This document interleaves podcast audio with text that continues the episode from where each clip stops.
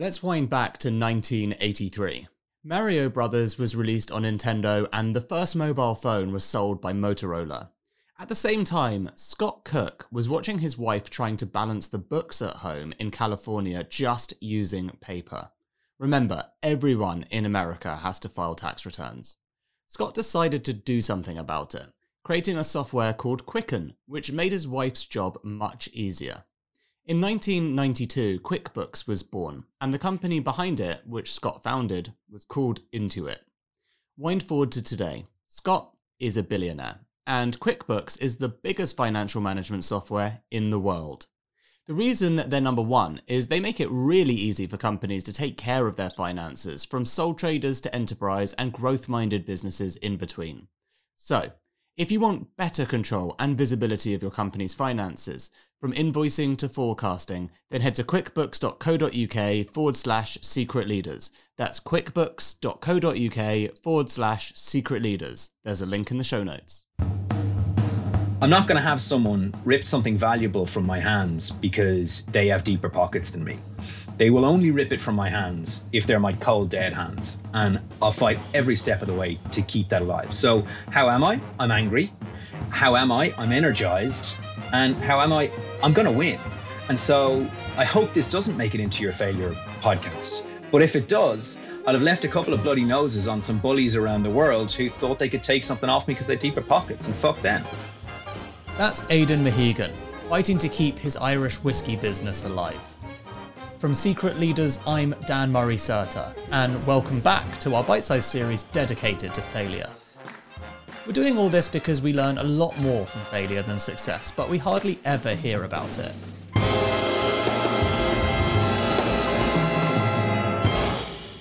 Now, normally we tell you the stories of businesses that have failed, but today's episode is a bit different because we're going to tell you the story of a business that might fail. That clip you just heard is from when we first spoke to Aidan earlier this year. He was in the middle of a fundraise and court battle to keep control of his business. And it wasn't just his business that he was fighting for.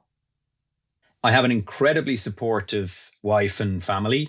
Like we're on her family farm because we have to live here because we ran out of cash. Like there's no way around this. Like we gave up our house in Dublin, sold the car, bought a banger, and drove to the farm, kind of with our tails between our legs. And this idea that if I can raise the capital, we can maintain the dream of this business of building something. So, how did Aidan end up here? Well, first, you need to understand a bit more about his business, Natterjack Whiskey.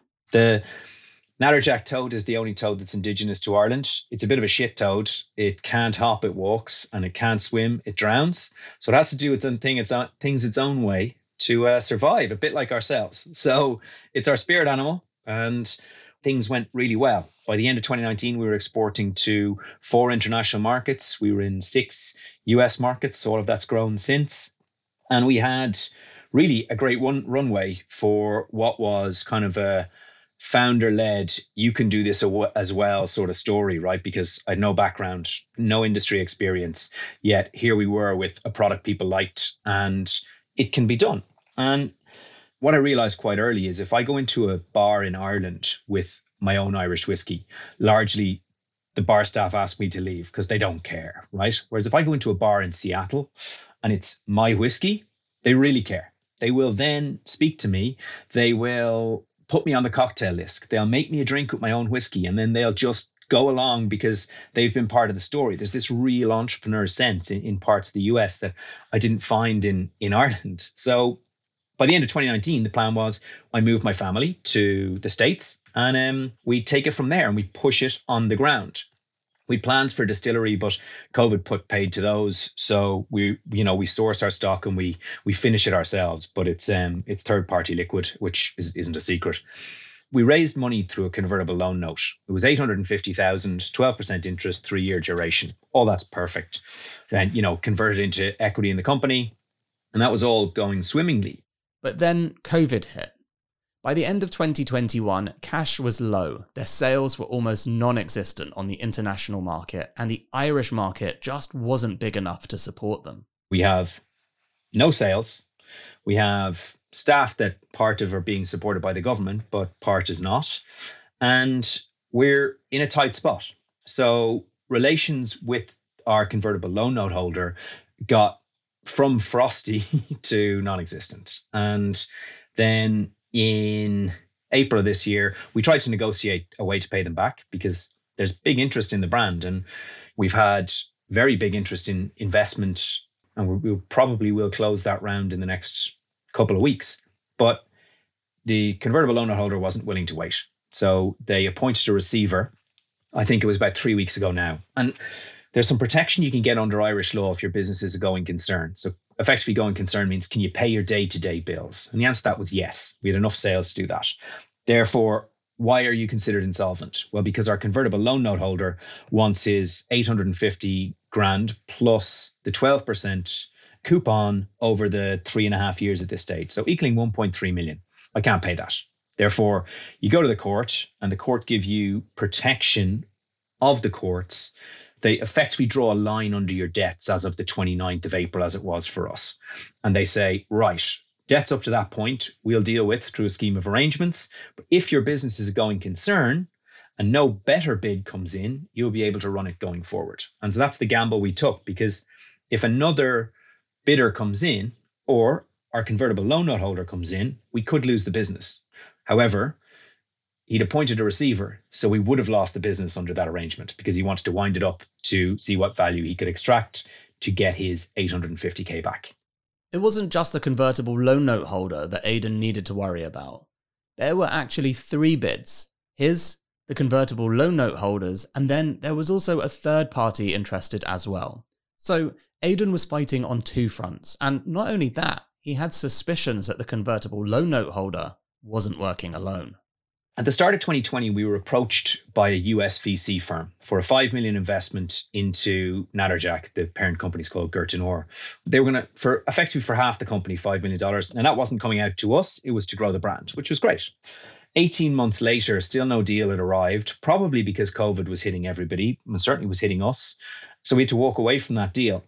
This is pure speculation. I believe that the VC firm I walked away from in November of last year is in talks with our convertible loan note holder. And I think they are putting a bid together to take Natterjack through the VC's network in the States, but being bought out by the convertible loan note holder. That's my opinion. Maybe I shouldn't have told the VC to fuck off. I expressly said, I see what you're trying to do.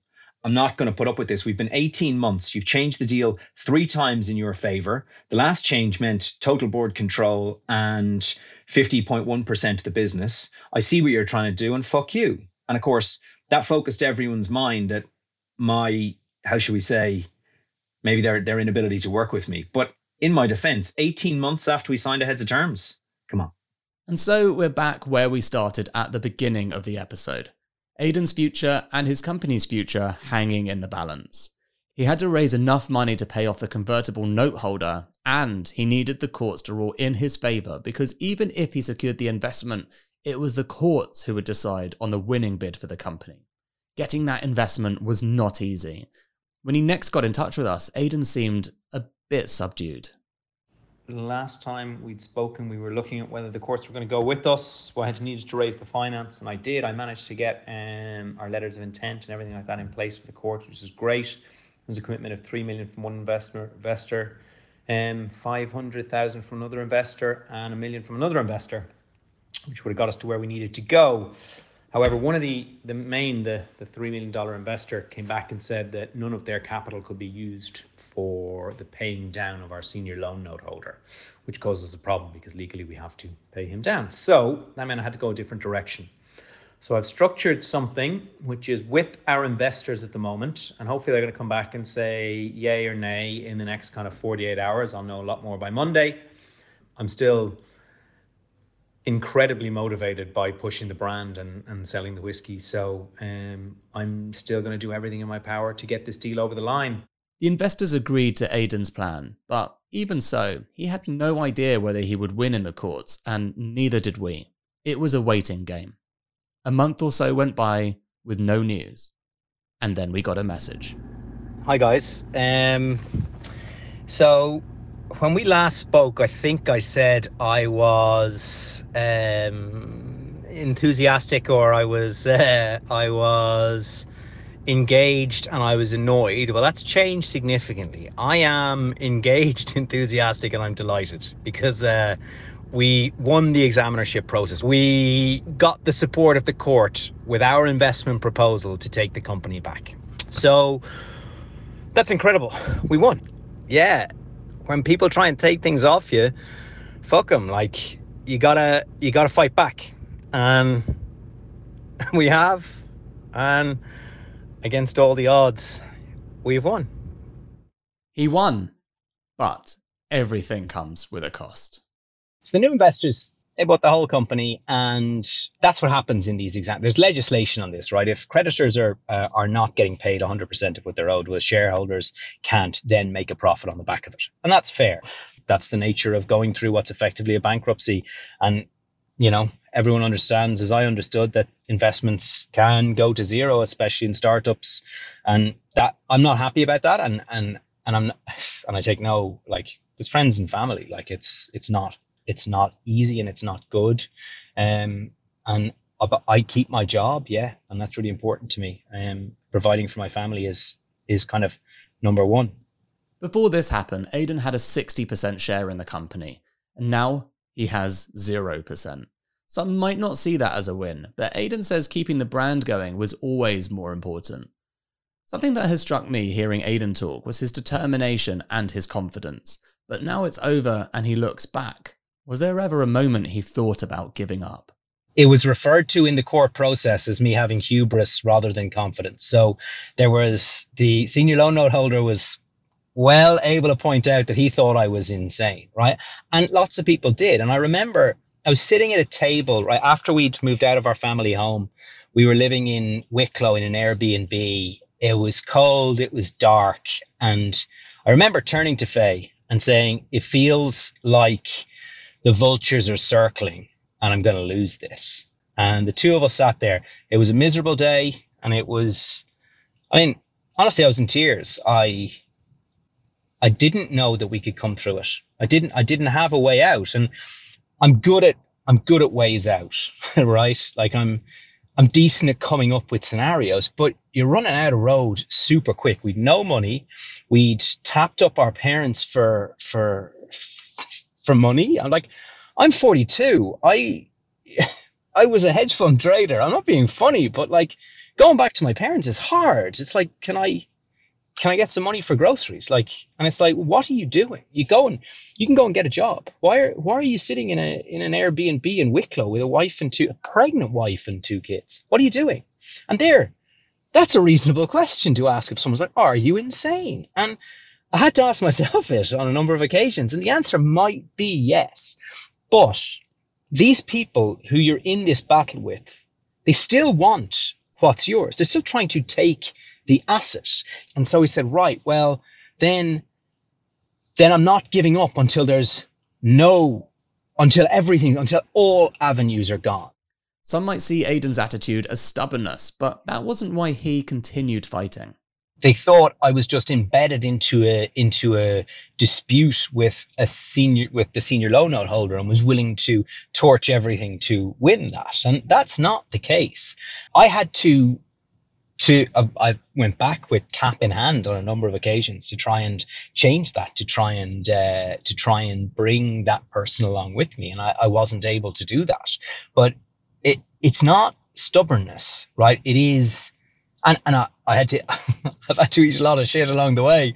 Not to sorry for the language, but like you do, you've got to change your behavior to win.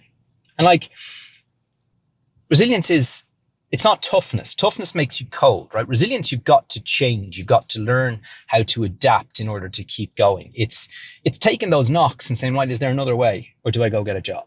And weighing that up constantly. And consistently seemingly getting it wrong and going further down a hole that you know you can't get out of. The only way is to the end. And are you willing to compromise if the end game is what you want? Because those compromises are big, right? That's move your family out of the, out of your home. That's uh, make some changes within the business that are unpalatable. But it's it's bigger than that.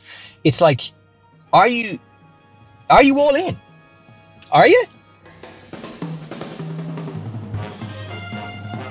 Aidan Mehigan, who almost failed, and for some people, maybe he did. I, for one, though, am a huge admirer of his grit if you have a failure story that you'd like to share with us, we would love to hear it.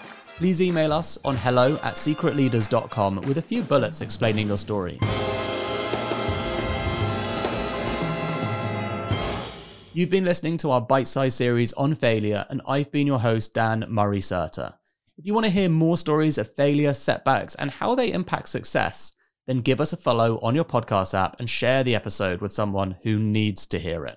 See you next time.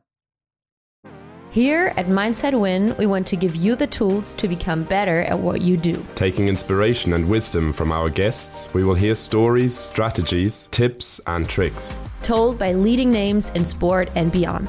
Who know what it takes to get to the very top. There will be two episodes each week packed with amazing stories and practical takeaways for us all to follow. Search for Mindset Win on YouTube and on your favorite podcast app.